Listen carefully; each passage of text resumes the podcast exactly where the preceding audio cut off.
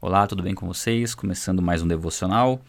Provérbios 2, eu vou ler do 20 ao 22. A sabedoria o fará andar nos caminhos dos homens de bem e manter-se nas veredas dos justos. Pois os justos habitarão na terra e os íntegros nela permanecerão, mas os ímpios serão eliminados da terra e dela os infiéis serão arrancados. É, acho interessante essa passagem. Aliás, tudo que a gente lê aqui é interessante, né? Mas aqui Hum, não sei se você conhece um pouco de escatologia, tem algumas visões né, escatológicas. Eu creio que as duas principais, mais difundidas, é o pré-tribulacionismo e o pós-tribulacionismo. O pré-tribulacionismo ele fala do arrebatamento da igreja antes da volta definitiva de Cristo. Né? Jesus volta nos ares e a igreja é arrebatada com Cristo nas nuvens. E é interessante porque se você lê esse versículo aqui, parece que ele contradiz um pouco a questão do arrebatamento. É, porque ele fala que os justos habitarão e permanecerão na terra, e os ímpios serão eliminados e arrancados.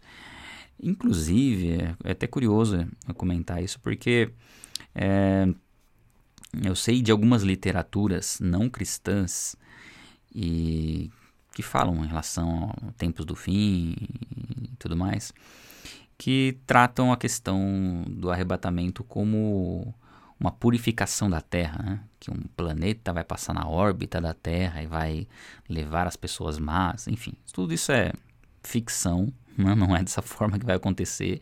E aqui não está tratando do arrebatamento, aqui está tratando do destino final. É, essa passagem nem fala contra o arrebatamento nem a favor também, né?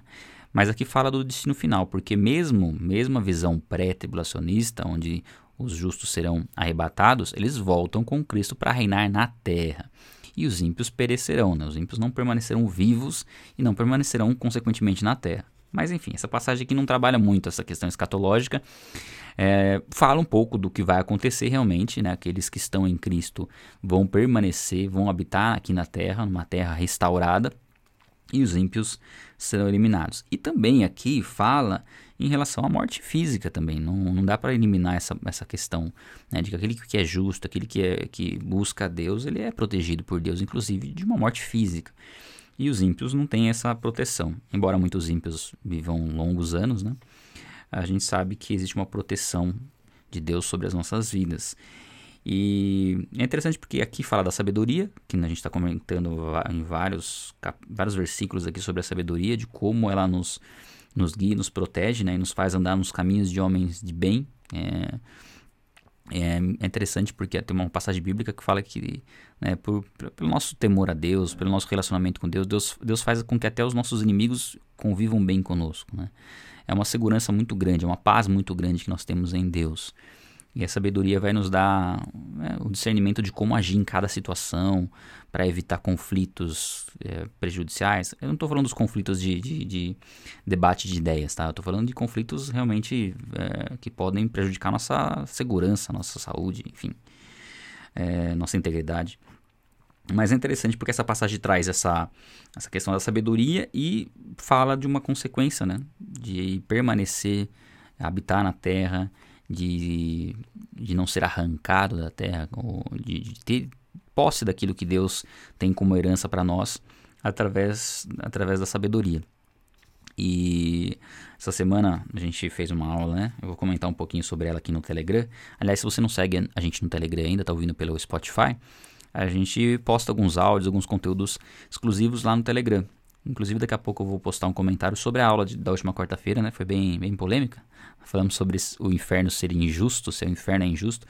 É um tema que levanta muitas dúvidas, muitos questionamentos, e eu creio que é sempre importante a gente conversar sobre esse tema. Embora a nossa, a nossa mente, o nosso desejo é que muitas coisas fossem diferentes, mas a verdade é que a gente não tem conhecimento profundo das coisas como Deus tem. Então a gente fica imaginando e conjecturando várias coisas, mas é achando que nós muitas vezes somos mais justos do que Deus, né?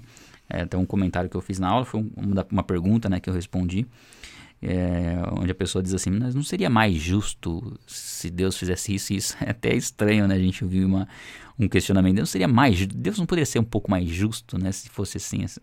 Enfim, é claro que a gente tem que ter um, um cuidado em lidar com essas questões sempre, né? Mas aqui esse, essa passagem nos, nos dá essa segurança. Essa segurança de que estaremos protegidos em Deus como mais uma vez, essa passagem não fala contra o arrebatamento nem a favor. Né? Eu, eu, eu, gosto de estudar as duas linhas, né? Pré e pós. Acho que, que as duas linhas têm pontos interessantes. Futuramente a gente vai abordar de maneira mais profunda esse assunto. Aliás, logo nós teremos a semana de Gênesis Apocalipse. Não sei quando você está ouvindo esse áudio.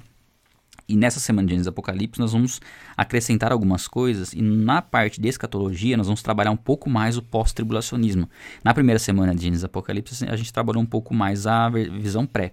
Nessa próxima semana de Gênesis Apocalipse a gente vai trabalhar um pouco mais a, a, a visão pós e vamos acrescentar algumas, algumas curiosidades, algumas questões que envolvem a vida eterna também. Então vai ser bem legal. A gente vai colocar conteúdos novos na, na próxima semana de Gênesis Apocalipse. Aliás, se você quiser já se inscrever para essa semana, o link é semana.vainabiblia.com. É bem, bem fácil, né? semana.vainabiblia.com.